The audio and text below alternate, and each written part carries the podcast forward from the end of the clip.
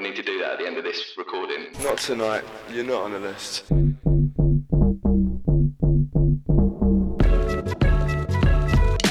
Hello, I'm Connor McLoone, and welcome to the You're Not on the List podcast, where I interview and dive deep into the lives of those in the music industry. From artists and DJs to festival owners and promoters, we take a look at the early life and careers of those in the music scene.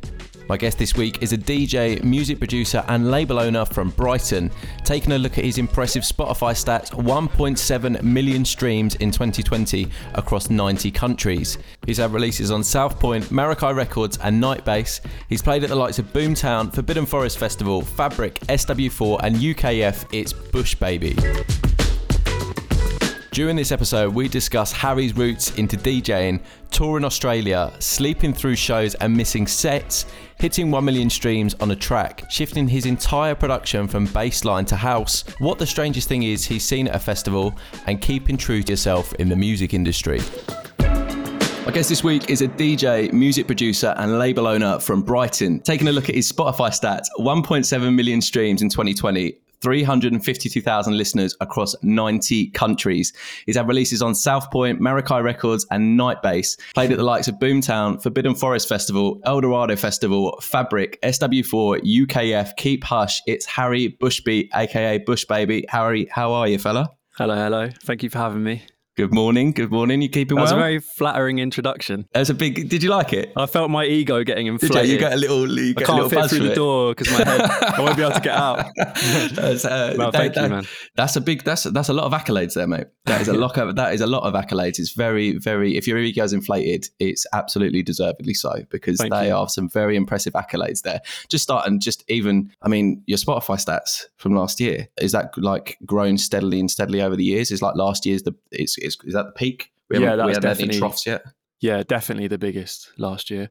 It kind of just blew up out of nowhere. I think um, since one of my tunes, "Woman's Touch," came out in 2019, that blew it through the roof. Yeah, that was the Um, one that I was going to get onto later. But one million yeah. streams over that, isn't it?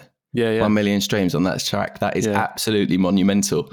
why? Why do you think it is? What? I suppose you can't really answer because you don't really know necessarily from the audience. But what do you think it is that the audience or like listeners vibed with that track the most? Uh, I think it's probably a combination of the vocal being quite catchy, but it's not. They're not lyrics per se. They're just. It's just a vocal that's been cut up. I have had people ask me, "What does the lyrics say?" And I say, "I have no idea. I don't really say anything. I just cut them out." Um, so it's like kind of that vocal hook mixed with the vocal. Uh, sorry, with the um, hooky bass line Yeah. working together, which just made it seem to. Yeah, it seemed to pop. Quite and did that so. get onto like any Spotify playlist? Is that what you think sort of helped contributed to it? Yeah, that- definitely. I think that you know all you need really is a tune hitting one because a lot of the playlists tend to follow each other. So if you get one, you will tend to get added to a few others as well. I think that got. I think that one got New Music Friday and Friday Crate Diggers and some other ones off the top of my head. It's been a couple of years, but So yeah, proper front page. and it's still getting yeah, it's still getting playlisted now, which is mad. That's sick. That's absolutely sick. And obviously, we had uh, uh, just full disclosure. We had uh, your manager Josh Gunston on here. He was Yeah. chatting about uh, Spotify playlists as well and how important he thinks they are to like artists and, and distribution and stuff like that at the moment. Would you say Spotify's is the main listenership in comparison to say if we were to look at like Apple Music and stuff as well? Do you feel like you get most of your streams or most of the way that people are interacting with uh, music nowadays is like through Spotify? I definitely think it's mainly through streaming. Yeah, Spotify uh, probably being the biggest one. Although Apple Music um, and like uh, other ones like Amazon Music are catching up, Yeah, which I think is good because there was a point where Spotify was the kind of titan and it had a monopoly, and competition's always good for the consumer because you know it just they end, consumers ultimately end up getting a better deal. Um, we mentioned a lot of your accolades right at the start there. So you've obviously played at fuckloads of festivals, had releases on lots of labels. But to take it all the way back to the start, you live down in Brighton. What Mhm. are your earliest experiences all the way back at the start with music? So I never actually, I didn't come from a musical family really. Um, my brother played drums, but that's about it. But my dad was always really into soul and that kind of. I, I've always loved soul music, and I've always just loved music growing up. It's always been like a massive part of my life. And then I remember I, fir- I first started dabbling with production with a game called MTV Music Generator on PlayStation Two Okay. um, which came out. I've, I'm not even going to attempt to guess when it came out, but I was very young, Yeah. uh, and it was just like a simple drag and drop different blocks of like different audio clips Yeah, Uh, and you're very, like, having to use the joypad for that. Then, so Yeah, like, yeah, obviously yeah, using just, the like, analog sticks and Yeah. like, yeah, and it was very simple. That kind of like sparked my interest in it, and then I moved into Ableton and other things like that. Blimey. So was it you literally jumped straight from that PS2 one to Ableton? Or you, Well, I know I was in, so I was on that one, and then I went to this other program called Magix Music Maker, which I don't even think they make anymore, right. which was like some rubbish. Uh, no, no offense to the producers. so I'm sure they, by- if they don't make it anymore, they won't. They won't mind. They won't mind. by today's standards. Or maybe I just didn't know how to use it. I mean, I was young, but um, yeah, me and my mates used to like record raps and stuff, uh, which I'm happy that they've never seen a live day. Hopefully not. sitting on someone's memory stick from, from middle school, like I thinking, or not. high school, thinking, "Oh shit, that could come to light one day." yeah, no, I hope not. I think they're probably all on my old hard drive somewhere in the attic or something. And then, yeah, actually, yeah, so I was learning a bit at school as well um, on a program called Cakewalk, I think it was called. And then, yeah, and then I moved into Fruity Loops. And that's when I really started, because obviously you can do a lot more on there. Started making tunes on there. Did you ever DJ before you started with the music programs, or like, or were you producing first and then started DJing? Yeah, I've always been a producer first. Um, I didn't actually start DJing until 2014. right. And then, it's rare to get it that way round. To be Yeah. Like, it's very, very rare. This say out of the two, if just having from my personal experience and speaking to other people, the producing side is a lot more difficult. Yeah. and takes a lot more time, and there's a lot more, lot more energy needed to be used to do it than than like DJing. Which like obviously some people will start like at uni, will pick up an early controller like a Mixtrack Pro Two or stuff like Mm. that, have a little mess around, and then we'll do it the other way and think like, oh shit, I just would, I would like to start making tunes. So for you to do it the other way around is it's really interesting. What think what do you think spurred you on from that? Like what what was it about 2014 that made you think, ah, now's the right time to like start doing putting mixes out or start blending tunes? Um, well, I went to uni, and one of my uni mates had some decks in the house, and we were like really into grime and like bassline and uh, garage and stuff. So we were just like playing that when we come back from drinks or whatever. And then um, we went to go and see some shows, and I was like, oh, this is wicked. Like I went to uh, a boiler room in Dalston, and we saw Klose One, Mystery, Spoils, and Monkey Wrench. And I kind of like you can see us in the video. I'm like watching it, like this is amazing. Really? Yeah, Is it, it must be on YouTube then. Yeah, it's on if they were YouTube, recording yeah, it, so you you can into yourself there and thinking like, oh, this is the moment where you were little- like, hello, I want a bit of this. face. Yeah. yeah, I literally want a bit of this. um, and then sort of what you came back from that boiler room and you were like, right, Yeah, and just shows around Brighton. Like when we were talking earlier on about um, audio, which is now patterns. We went to we went there, and um, they used to have this night called Warehouse, and they'd have like Mak and Pasteman, Tom Shorterz, Lorenzo, and it was just yeah, just going to all of those shows and seeing it. And yeah, I saw My Nu Leng at um, Concorde with Was Applebottom, and like all of the people that are on Black Butter when it was when it was like the original Black Butter. And uh, yeah, after all that, I just kind of fell in love with it. And then I got a slot on Trickstar Radio in Brighton, and that kind of allowed me to practice every week, which I've always been grateful for because I don't think I could have stepped into clubs without knowing. I would have been so scared because I, I didn't know how decks worked at all. Yeah, So, and there's yeah. that thing uh, about obviously starting on a controller and then obviously transitioning to D- CDJs and like having the Yeah, confidence to be able to like obviously add the cue points and put everything through rekordbox And- and, stuff like that. So I bought some. I bought some decks off someone online and uh, drove up to Essex to get them. And I, I, because I didn't really know how decks worked at all, I just walked in there and went, "Yeah, it looks all right." Uh, just like hit the play button. Don't really know what everything else does. Just like, yeah, that seems fine. And he was like, "Yeah, uh, you got the money?" And I was like, "Yeah." Gave him the money, drove home, and then they broke a week later. oh no, what were they? What were they? Uh, CDJs? Pioneer, like, or- yeah, they were Pioneer one thousands. So they were the CD ones. They didn't have USB Oh, or anything. right, okay, and And it was And the cue obviously- buttons were broken on them, and they kept skipping weirdly, and they wouldn't read the CDs right. oh, So I've got a feeling he might have just like flogged them, flogged this to me. just done you in me. there. Yeah. Okay, well, I do. As as I've come from Essex originally, I do apologise on behalf of on behalf of everyone of Essex No, no. for getting mugged at you for mugging you off there with the CDJs early doors. Um, so you you you're getting your confidence up by like performing weekly on Trickstar, producing tunes and stuff like that. What was sort of like the the first? Um, what was your first sort of point in your career where you thought, oh, hang on, hang on a minute, I might have something here. Like, I might be able to do this regularly, or I might be able to like make some money from this type of thing. I guess it that never really it didn't hit me that hard. It came gradually, you know. I remember that one big thing, which sounds it sounds almost it's quite embarrassing now because it seemed like such a big deal to me at the time, and I guess it is still a big deal. But um, I remember I got a text from Notion. Oh no, he tweeted me and he sent me a Twitter uh, DM and he asked me to collab, and I remember that being like a big thing when I thought, So- oh, like I'm actually kind of like making some ground here. Yeah, because no, so Notion's a uh, a bassline producer, isn't he? A DJ. Yeah. Is he from Brighton as well? No, he's from Well, he lives in Bristol. I think he's Right. originally from Nottingham. So he would have been. Was he someone that obviously you were listening to and were like Oh yeah, yeah, big time. He with, was and like then a you were like, massive. "Oh shit, he's influence. messaged me. That's sick." What Yeah, sort of- yeah. what what year would that have been? I want to say 2016, maybe 2017, Yeah, 2016. Yeah, and then you still felt like you're still friends and like keep close and stuff now. and yeah, chat? yeah. We're still Yeah. friends, and we jumped in a shooter and we made some bits, um, which never really saw the light of day. But that, well, yeah, when I got that, it just seemed like such a massive deal, you Mm. know. Um, and like playing sh- and just like playing shows with. I remember one of my early shows was was with uh, Flava D at Patterns, and uh, just like chatting to her afterwards, and her saying that she liked my music and stuff. That was like really uh, because I wouldn't have thought that they'd even like heard of me or anything, you know. So yeah, it was yeah it felt like a big deal and it, it is a big deal to me yeah. still. That's sick. That's and it's really nice. That obviously you can look back on that and and recognize like, oh, this is this is what gave me a little bit of confidence there, or this is what I felt like. Oh, this is really sick, and it's good to be able to like track your track your progression and hmm. and. Like obviously, other people will, will have like their own standards and different standards and stuff like that. But it's great to be able to recognize like your own progression along the way and think, oh, this was a turning point, or this was a turning point, or stuff like that. Mm. Not everything goes smoothly when you're playing live. I wanted to see what Harry had experienced in his career to date. In the early days, when you were when you were DJing, maybe on radio or when you were DJing out at clubs or sets, was there any sort of like standout moments that absolute mess ups or fuck ups that you were like, oh god, this is a this is this is something that will stick in my mind or I'll learn from?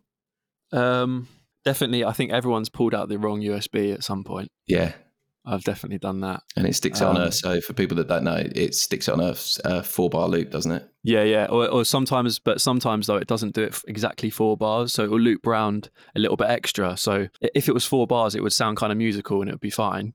You could kind of wing it. But yeah if it when it's going sort of like four and a half bars and it skips at the wrong time that's when it gets a bit jarring and the crowd's thinking what the fuck's going on What's going on here? Nice, nice, nice, nice. Have you had any sort of like horror stories of like traveling to shows or like travel breaking down or like um, yeah not being able to get like to a, a festival or like an event on time because like there's been there's been Yeah, I've got a couple of those actually. So I had one in um I played in Nottingham at Stealth, I think it was. And then I stayed up all night uh, until about eight or nine, slept for an hour, and then I had a show in Swansea the next the next day or that morning.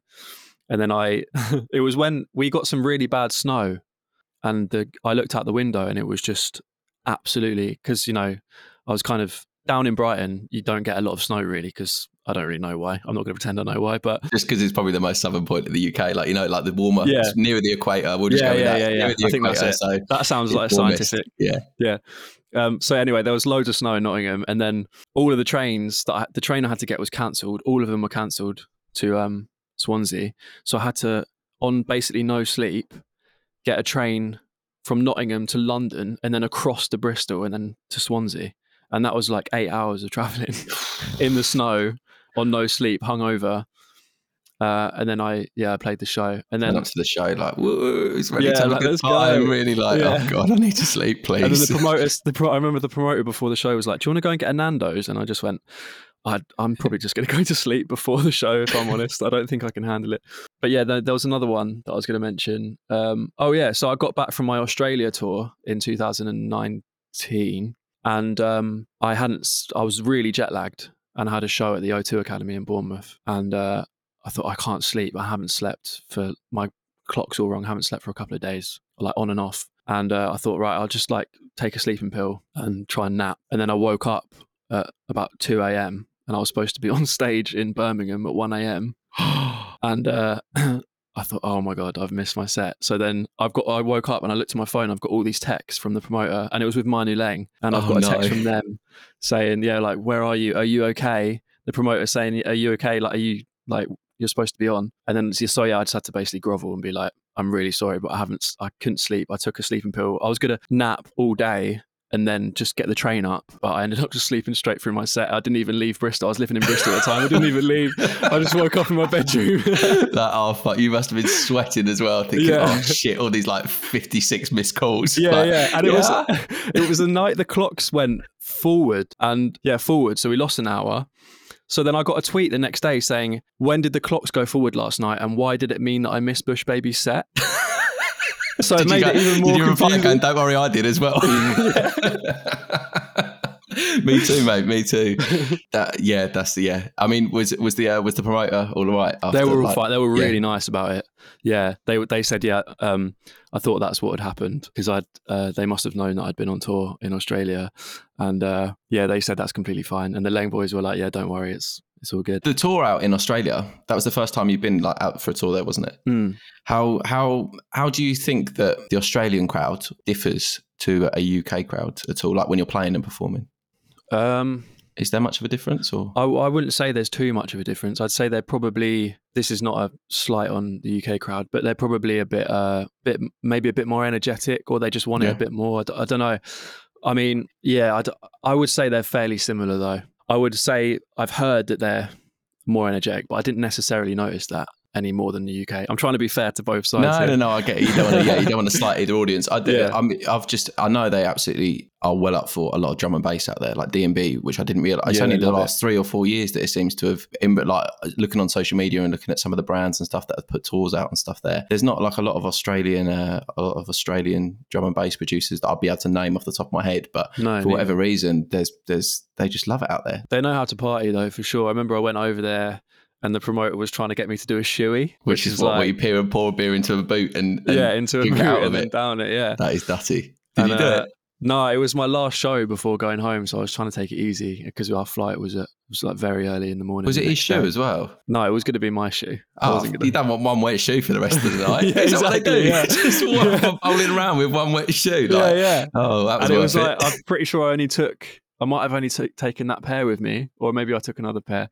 But yeah, I just remember thinking like these are my comfy shoes. I don't really want to. yeah, on the flight, like smelling Yeah. like you've got. exactly. yeah, you probably, you know what, you probably called it right there and was like, oh Yeah. no, mate, I'm, I'm a fool. Actually, you go, you go ahead. But the people were so nice over there, man. Like really nice and really chatty, and yeah, they just love it. So, if I was to ask you, Harry, what was your, uh, what's been your worst experience or weirdest thing you've ever seen at a festival? I won't name the festival, but I remember once I was playing, and um, about 15 minutes into my set, someone collapsed and started having a fit on the floor. Uh, everyone in this story is fine, by the way. Yeah.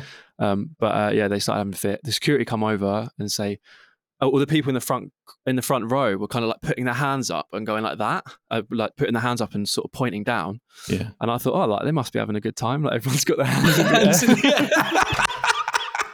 I'm laughing. Right, we've established that everyone in this story is Everyone's fine. Okay, fine, so we can laugh. cool. But you're Yeah. like, yeah, this is popping off. Yeah, like, I was in the air moment. going Yes, good. and they're going, no, turn it down, turn it down. And security come over, turn it down. So I turn it down, and then it's silent for about 20 minutes while they get Oh, this shit. person out of the crowd. Yeah. And I'm just standing up there with my girlfriend at the time.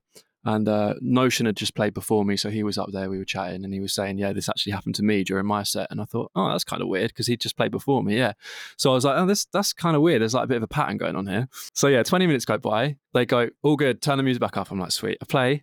Had to build the crowd up again, so like another Yeah. 10 minutes of getting them going. At that point, I'm probably about 40 minutes into my set, and then it happens again, and someone else passes out, and everyone goes, "Put the music down." Luckily, this time I knew. three that- times in like Yeah, yeah. two hours. yeah, yeah. Yeah, so they get him sorted out. And then by that time, my set was basically over. So I handed over to the next person. Anyway, the promoter came up to me um, at the end of the show and said, Yeah, sorry, we've had like a really bad batch of drugs going around the festival. Oh god. Uh, so I was like, Yeah, no, that's obviously completely fine. But um, yeah, everyone was cool. But that was probably like the weirdest thing that's ever happened to me because that was like three people in the space of two hours. Um, and I only got there halfway through Notion set. So it was like, I don't, I, maybe had more before that. But apparently, yeah, apparently a lot of people were. So yeah, just be careful. That's all I can say. Just, yeah, yeah, absolutely. be might be there. careful out there. But yeah, that is Yeah. uh, that's very unlucky, and hopefully, like you said, glad that everybody was okay from that. But um, Yeah, but uh, yeah, that's got to really freak people out in the crowd as well. Like not just Yeah, even from like a DJ or anything perspective, but that's obviously going to create a, a strange atmosphere. Yeah, yeah, you know, happens so obviously- regularly, yeah. I, I was, and I then mean, you're I'm- sort of I'm- like, right, okay, guys, right, they're all Yeah. fine now. Let's start playing again. Let's start Yeah. playing music, and then you're like, I mean- oh, it's it's it's it's uh, it's yeah, it's got to be a strange situation for you to be in, strange situation for the crowd to be in, obviously strange for the poor sod that has collapsed. Yeah, exactly. I mean, Um, I'm sitting here saying like, yeah, I had to like get the crowd going again, but ultimately, the only thing that matters is that those two people were okay, Yeah. and um, I'm glad. Yeah, I'm glad they are. We've discussed on this podcast before how location in the UK can influence your entire musical taste. I wanted to see if Harry thought the South Coast had influenced his. Do you think Brighton has had much of a um, has had much of an influence on your music career? Yeah, definitely. Um, I would say, like, firstly, meeting my manager uh, and the South Point crew in general. Um, Josh, my manager, is head of South Point along with Jay, run it together. So yeah, I mean, if I hadn't met him, like he does so much for me, and he's opened so many doors for me. So, and I'm like eternally grateful for him and all of South Point to be honest, because they really helped me, um, and still do. So yeah, so I would say definitely on that front.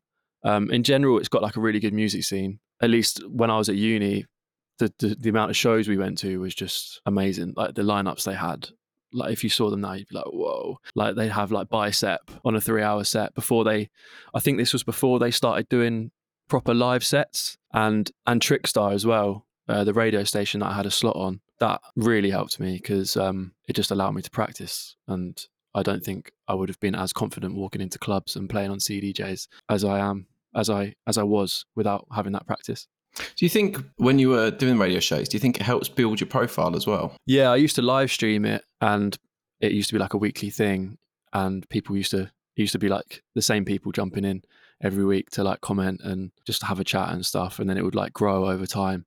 So yeah, it definitely helps. Yeah, yeah, yeah. I can imagine that. Obviously, when you, if you're getting tunes sent to you as well, or like you get into like mixing like like you said dub plates or like exclusives from people, and then consistency obviously like you said weekly there will definitely help you out that's the um that's another thing as well that i've just picked up on what you said there is um i was i had to search for music every week and i, I I wasn't getting like a lot of bookings at that point, so that kind of allowed me to like build my music. It, it forced me to build my music library and stay uh, interested um, and trying to find new music all the time. Definitely, because if you're like some DJs now, and obviously some people listening might not realize that some DJs will play probably around 80% of the same set. Like if they were doing five shows in the night, like every mm. set might be the same, or every set, if the if you see one DJ like playing somewhere at the start of the month, at the end of the month, the set might be very, very similar. Whereas, like you said, if you're doing an hour show every week, you're mm. you can't be mixing the same tunes that you did like mm. I think it was it was two hours at the start, so I oh, really oh, right. had to put okay. the work in. Yeah, really had to put um, the work in to get new tunes. Yeah. Then obviously find out which ones work well together, and then were you talking over the music as well, like hosting? Yeah, yeah, but, yeah, hosting. Yeah. So it, yeah, that enables you to really just build up your confidence, then, doesn't it, and build up. Yeah, your, for sure. I'm still not very good on the mic though. Like out when I'm playing live, I don't like I don't like being on the mic that much. What you know, some did, DJs, yeah, I some do. DJs like say I like jump on the mic and hype up the crowd and stuff. It's uh yeah, there's few and far between, really. I suppose, isn't there? In the in the in the bass music scene that do it. I can I can think of a couple. So like Goof would start jumping Goof, on the mic. Yeah. Holy Goof would, wouldn't he? Yeah. Um, Shapes would for a little while, wouldn't mm-hmm. they? They're a DJ duo and stuff like that. But normally it's rare because I suppose normally in the past, when I say the past, like probably pre 2010 ish, uh, you'd have MCs mm-hmm. that would be hosting, and you'd have MCs that would be doing it. But yeah, there mm-hmm. are a, there are a few that uh, you can name over the last three or four years that have that have really put themselves out there as well. as like jumping at them, hyping up on the mic. Uh, have you done it a couple of times before then? Yeah, only when I've got a few drinks in me though. yeah, a couple of oggy oggy oggies. Oh, yeah. yeah, getting the energy up with the crowd. Yeah, those ones those ones. One thing I was going to touch on there as well is, as you said, Josh uh, representing you and managing you there. Number one, I was going to ask you, what do you think a manager does for an artist that that like people may not realize? And number two, when did you know it was sort of the right time to have a manager, as opposed to like you know when you're starting out and you're obviously sorting a couple of bits yourself, and you might mm-hmm. be like sorting bookings here and and emailing people yourself or trying to get shows and stuff like that. When was the sort of point where you thought, you know what? it's now time to sort of take it to the next stage. I do want representation. I do want management to sort of take that over. Yeah. So with Josh, it happened really naturally. It wasn't really a. I guess it was a decision on my part, but it was. Uh, it was. We were kind of became friends through South Point, and then um, over time, we started chatting more. And he was saying like, you know, where do you want to be? He was doing a, his dissertation at uni, and I think I think the, the, whole managing thing came about because he he wanted to do a dissertation on what he'd done for me basically. So we started we kind of it kind of timed per it timed we timed it perfectly because he started managing me as he was working on his dissertation and then he wrote about that and then we kind of just grew from there. So it wasn't really like a you know i want you to be my manager. Okay let's sign a contract. It was more like we met through the record label we became mates and he was oh what do you want to do? What like do you think would you be up for like me managing you? And then we just started slowly working together more and more and then it just built quite naturally So a very organic process and like Yeah, just yeah. yeah. like a very oh that's nice. That's really really nice, mate. From your perspective, what is he sort of doing on the like what is a manager basically doing for you? Yeah. Yeah. So I didn't actually answer that part of the question. That's all right. But um, so yeah, in the early days when I started first started getting shows, he was doing my bookings as well. So he was doing like my advancing, booking my train tickets, talking about fees and stuff like that. Um, and then he kind of, I mean, you know, Josh, he's quite, he's a very social person and he's very good at talking and connecting with people. So that works in my favor a lot of the time because I'm not, I'm quite introverted and I'm, uh, find it quite difficult to talk to people sometimes. So he kind of builds a lot of connections for me and he knows a lot of people that work in like major labels and for Spotify and people like that. So if I get a tune, he can kind of try and get it in the right places and to the right people. That being said, uh, I try not to use that as an excuse, like not to build relationships with people. But it is nice to have that someone there to sort of build those relationships and bridges and get your music to the right people. I'd never really thought of it like that, uh, to be honest. But no, that's definitely a beneficial thing for both And he- you and for him. Yeah, and he helps me with uh, direction as well. So we sort of, I've always thought of thought of Bush Baby as sort of like a two man project in a way. Oh, he's really? been, yeah. I mean, he plays a massive role in like my direction and where we want to go and like the branding and stuff like that. Maybe not, maybe not Bush Baby is a two man project, but um, it's definitely like we've got a team. Like we, I feel like we're on the same team a lot of the time. And um, I kind of see him as like the captain of that team, I guess. And I look to him for direction and, or I come to him with an with an idea, and then he kind of says like, okay, how can we put it into practice? How can we make it work? So we work together like quite well. It's rare, but not unheard of, to see artists change musical territories when they've got an established fan base. I spoke to Harry about his transition from bassline into house music. One thing that, just to follow on from that point there about looking at the direction and looking at the sort of the, the, the sound and your sort of sound design, I'd always known you in the past as a as a bass music producer, mm-hmm. and then recently, would you say over the last eighteen months or twelve months that you've sort of transitioned more slightly into dabbling and producing and making some absolute bangers in like tech house and house music? So yeah, I mean, I would say it's probably been longer. I, I would dabble in in house and techno. Been it's been a couple of years now.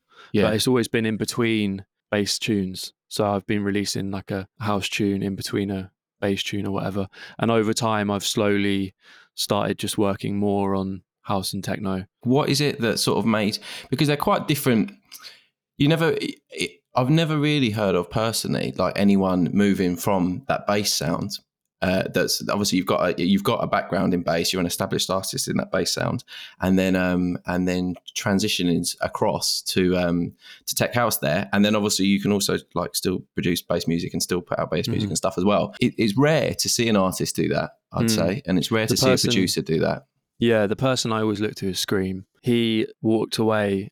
He was at the peak, the peak of dubstep and the peak of his sort of career at the time, and then just thought, "I'm like fuck it, I'm just doing this now." Mm. And he just walked away from it and just did something else. And I've always respected him for that because, like, if you're, you know, I mean, I know he still, he probably still likes dubstep and everything, but just I've always viewed it as I'm going to make what I want to make. Mm. And I've said that from the start. And people's tastes change. I still love bassline and I still love garage and all of that. I love it, but over time, I've I also like this stuff as well. So I'm I'm gonna make it, and yeah, that's that. I just yeah, I don't know. I get I get how, why people might have a bit of a problem with it because they want me to maybe to release more bassline stuff, but I just I, want to be authentic really to me, Mm. and I want to keep you, my have you had much you just said there about people having a problem have you had much resistance to it at all I actually no, I haven't. I haven't really had that much to be honest. I thought it was going to be a lot worse. Um, I've definitely had like I've gone to shows and played certain tunes, and someone gave me the middle finger once.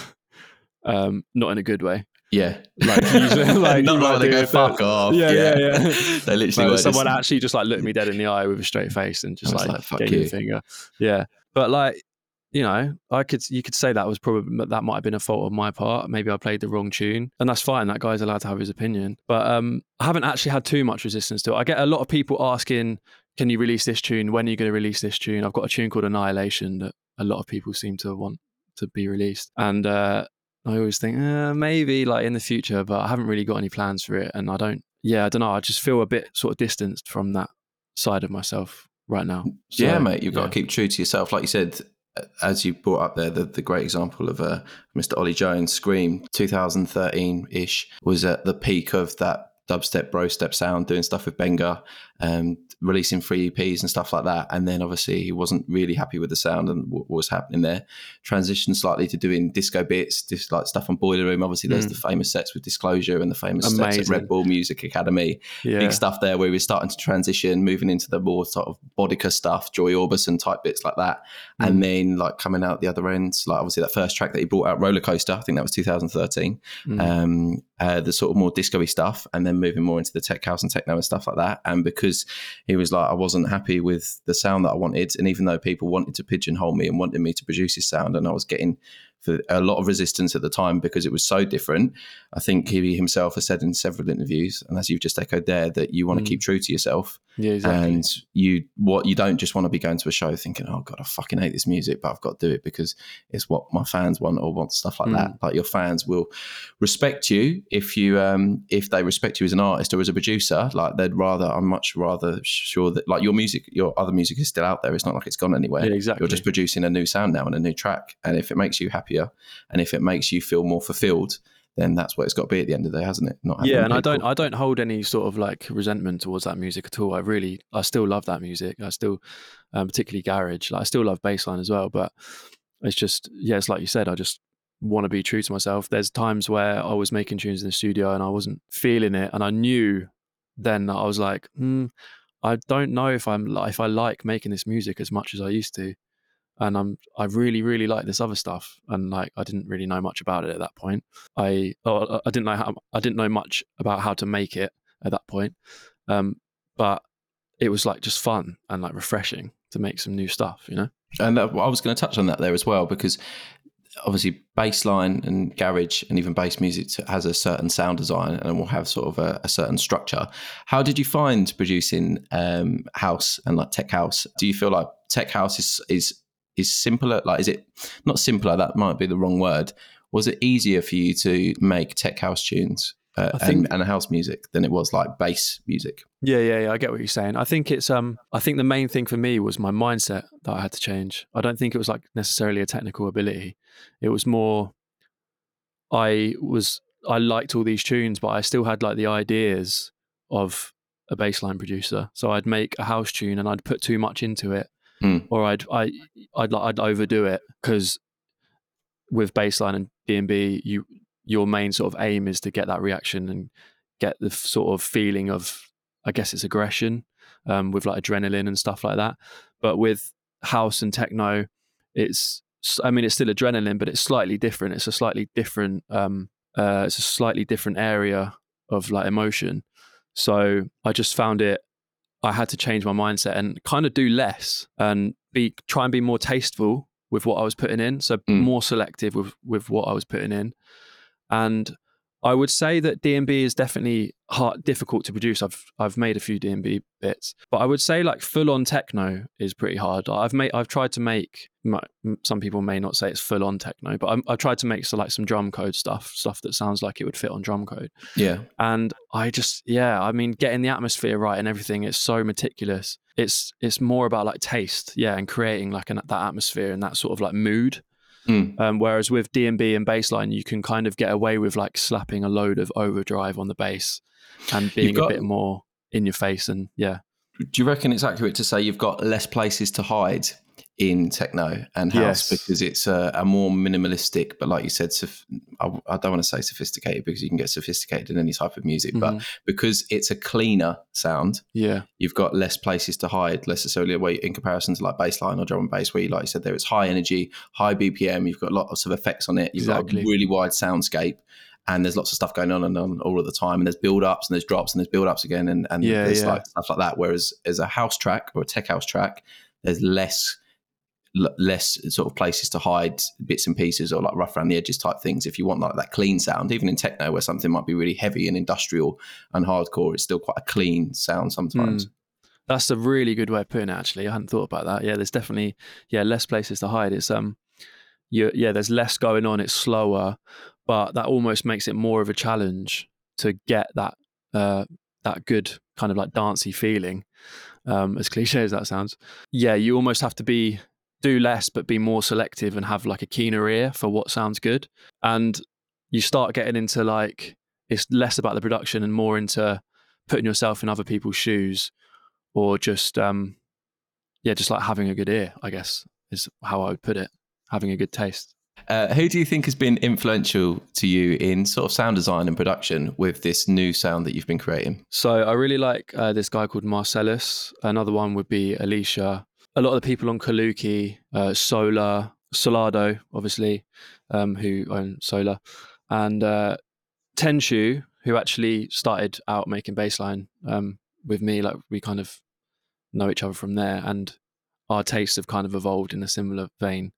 So he sends me a lot of stuff, and he send every time he sends me, I'm like, oh, this is amazing, and it makes me want to get in the studio and make stuff. Have you got any bookings for like the the new festival season and and when stuff opens up again? Are you sort of being booked for the bass stuff at the moment, or have you got sort of like enough of a back catalogue and enough of uh, of a of an understanding in the industry, like the industry understands that this is the new sort of sound that you're wanting to play, and this is the new sound that you're pushing. Is there sort of any events that you've got coming up or any bookings? So I've actually I had my agent. Um, my agent was uh, Tom at Echo, and he was like amazing, like great agent, great agency.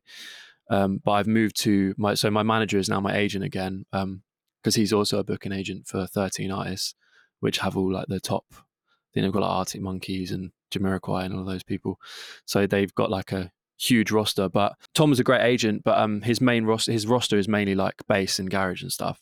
So I thought, right, if I need, if I want to get bookings in these other places, I need to kind of be with someone who's got links in those areas. Uh, yeah, we're just taking shows that are the right ones. So at the moment, I'm not too bothered about playing a lot of shows. I'm more bothered about playing shows in the right places. Do you know Should what, mate? That's actually really fucking refreshing to hear that that you are putting your money where your mouth is, and like you're mm. going full in on this new sound. And like I said, there's no, there's not, there's very few and far between artists that I can think of that have have transitioned from one sound to another, and would like because obviously, especially with coronavirus and everything that's gone on there now, absolutely mad respect to you. Um, yeah, mad thanks. props to you. It's for, been uh, painful uh, turning down. Bookings. Exactly. This is what I mean. It's very, especially over the last couple of like 15, 16 months, mate. You've got to be a very strong-minded individual and mm. very like on the ball, which is fantastic that you are to be like, you know what, this is the sound that I want to go with. This is the new band that I want to go with. I might not necessarily get as many bookings in the first year as that I would have like last time before mm. because I've changed my sound. But if this this is what's going to make me happy and this is what it's going to do, then yeah, I've kind of just had to take that man that mentality of like I don't give a fuck about money at the moment. You know, I'm and that might sound like a bit of a privileged thing to say or whatever, but I'm not going to be necessarily on the streets anytime soon. So I'd rather be true to myself. And, you know, if I have to pick up a day job, that's fine. I don't mind doing that. But I want to play shows with music that I like playing to the mm. right people. And I still love, I still love that scene. I still love bassline. I still love garage. But um, I want to give it a proper shot you know? Yeah, 100%, mate. No, that's very refreshing to hear, mate. Very, very refreshing to hear. Chord and Clank, your mm-hmm. label. What was it that sort of made you want to start your own label, I suppose? And then also for anybody that's listening, sort of what what would you think is the right way to approach a label if somebody wants to get music signed? Okay. Um, oh, if someone wants to get music signed? Yeah. Say, for example, to Chord and Clank, what sort of a good way that you've had people approach the label and what's something where you thought, well, fucking hell, was someone just sent me eight messages in a row for screaming and swearing mm. at me because I haven't replied to them. Like, yeah. Um, so yeah, Chord and Clank originally it just started out uh, as a place for my self releases. So if I had tunes and I thought, oh, they're not really going to fit on any labels, or maybe I just want to put put them out at my own pace and not worry about labels, timetables, and things like that. I can just make my own thing. And it originally just it was invisible at the start. So if you go back on some of my old tunes, it says like copyright Chord and Clank, publishing Chord and Clank, but the label wasn't launched then. And then over time, it just kind of evolved into, okay, I want to start putting on some new people and putting out music from people that I like, like like Tenshu is a prime example. I just love everything he makes, and so he was like my first, the first person that came to mind when I when I started it. Uh, in terms of like submitting and stuff, I would say um, I check the email uh, weekly, and I mean it comes through on my phone, so I'll see it. And yeah, I mean, you can message me on Instagram and stuff, and I try to reply to everyone. And yeah, I mean, I guess the main thing is just to be like, yo, I've got a track. Uh, might fit Chord and Clank. tell me what you think. And then it's mainly just about the music. It doesn't really matter how you get it to me because I, I am going to check my message. I'm just a human. Like I've got a phone like you have. I'm just going to check the message like and listen to the music. If the music's good, then I'll I'll put it out. I've never really I'm not bothered about if they've got a massive following on social or you know loads of monthly listeners or whatever. If the music's good, I'll put it out. If anything, it's better if they don't have that because I like being the first Untapped person. source, isn't it? then? Exactly. Like, yeah, like, like, getting in there. them gems. What do you wish somebody had told you back at the beginning of your career now? Um, yeah, I thought about this quite a lot actually. Um, I think the main thing is when I'm in the studio, work fast and don't overthink it. So don't spend ages picking a kick drum and making it perfect and tweaking it. Just get that kick drum in there and start building the tune. And don't overthink. You don't have to play by all the rules that you learn on YouTube tutorials. You don't have to do, you know, you don't have to cut everything below 100 although you probably should like cut everything below 100 hertz. Like if there's nothing there you don't you don't need to. Um you're just wasting time. Things like that. Do you know what i mean? Things that the listener isn't going to hear or pick up on. I just spent so long picking i mean you have to make sure you've got the right samples and stuff Hmm. but i just i fretted about everything for so long and i never it took me ages i mean i could do well to remember that advice now Yeah. because I still don't. I you know I still overthink everything, and I have to go into the studio with a mindset of right. I'm not overthinking anything. Drag the kick in. Luckily now I've got like a selection of kicks and a selection of different sounds that I like using. Drag it in and just keep moving. That is the main thing that I would um, tell myself. Also, another thing I'd probably go back and say, don't release stuff just yet. Um, maybe work on it a bit more. Send it to some friends, but maybe don't put everything out. Uh, I'm not talking about stuff under Bushbaby, but previous projects, you know. Okay. And do you feel like you've ever experienced where, like you were saying there, like some of the tips and tricks you got for YouTube tutorials, some of the stuff you got in production, do you ever feel like you have to take a step back and think like I'm making this for people to listen to and consume rather than other producers? Like, have you ever been conscious when you think like other producers, especially with your all mates and your friends and bits and pieces Mhm. like that, and you think you've got that sort of just nagging worry where you think, oh, I've got to do this because some so and so might listen to it and think, oh, well, he hasn't done this or he hasn't done that. Like, have you ever experienced that yourself? Yeah, definitely. I think when I was when I first started out Bushbaby, I was kind of uh, well, maybe I thought of myself as the kind of sound design guy. Like I liked being the sound design guy, and I always prided myself and tried to learn as much as I could about sound design. And now I'm kind of having to like shed that identity a little bit because I was making very sort of like neuro D&B basses and things like that. And now obviously with house and stuff that's not as applicable. So yeah, there was definitely times where I'm like techie for techie's sake. Like there's no there's no reason to layer every single sound with layers that you can't even hear that you're telling yourself add space or Yeah. add a bit of high end. And it's like if you took that away, does that really matter? Actually it's clearer if you take it away. Um, but no, I need to be seen to be layering sounds. And don't get me wrong, layering sounds is fine or whatever. Make sure it sounds good. That's all that matters. Yeah. Do it for you. and have fun Do- with it. Yeah. yeah. If that's one thing that's uh, if there's one thing that's come away from this whole, if we were if to encapsulate this whole entire podcast, I would say the one thing that would come away is do it for you and don't do it for anybody else. Do it for Yeah, you yeah. and your happiness and your sound, and don't Yeah. don't think oh and find and find people that find people that whilst you're making whilst you're doing it for you and making stuff that you like, find your audience while Yeah. doing that. Because I think a lot of the time people can say, Well, if you just do it for you, then like where's your audience?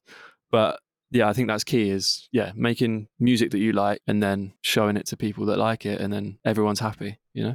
One hundred percent, mate. There is no better way that I could end a podcast than on that uh, nice, optimistic, positive, Wicked. good, all-encompassing note, mate. Harry, That went it's been so an- quick.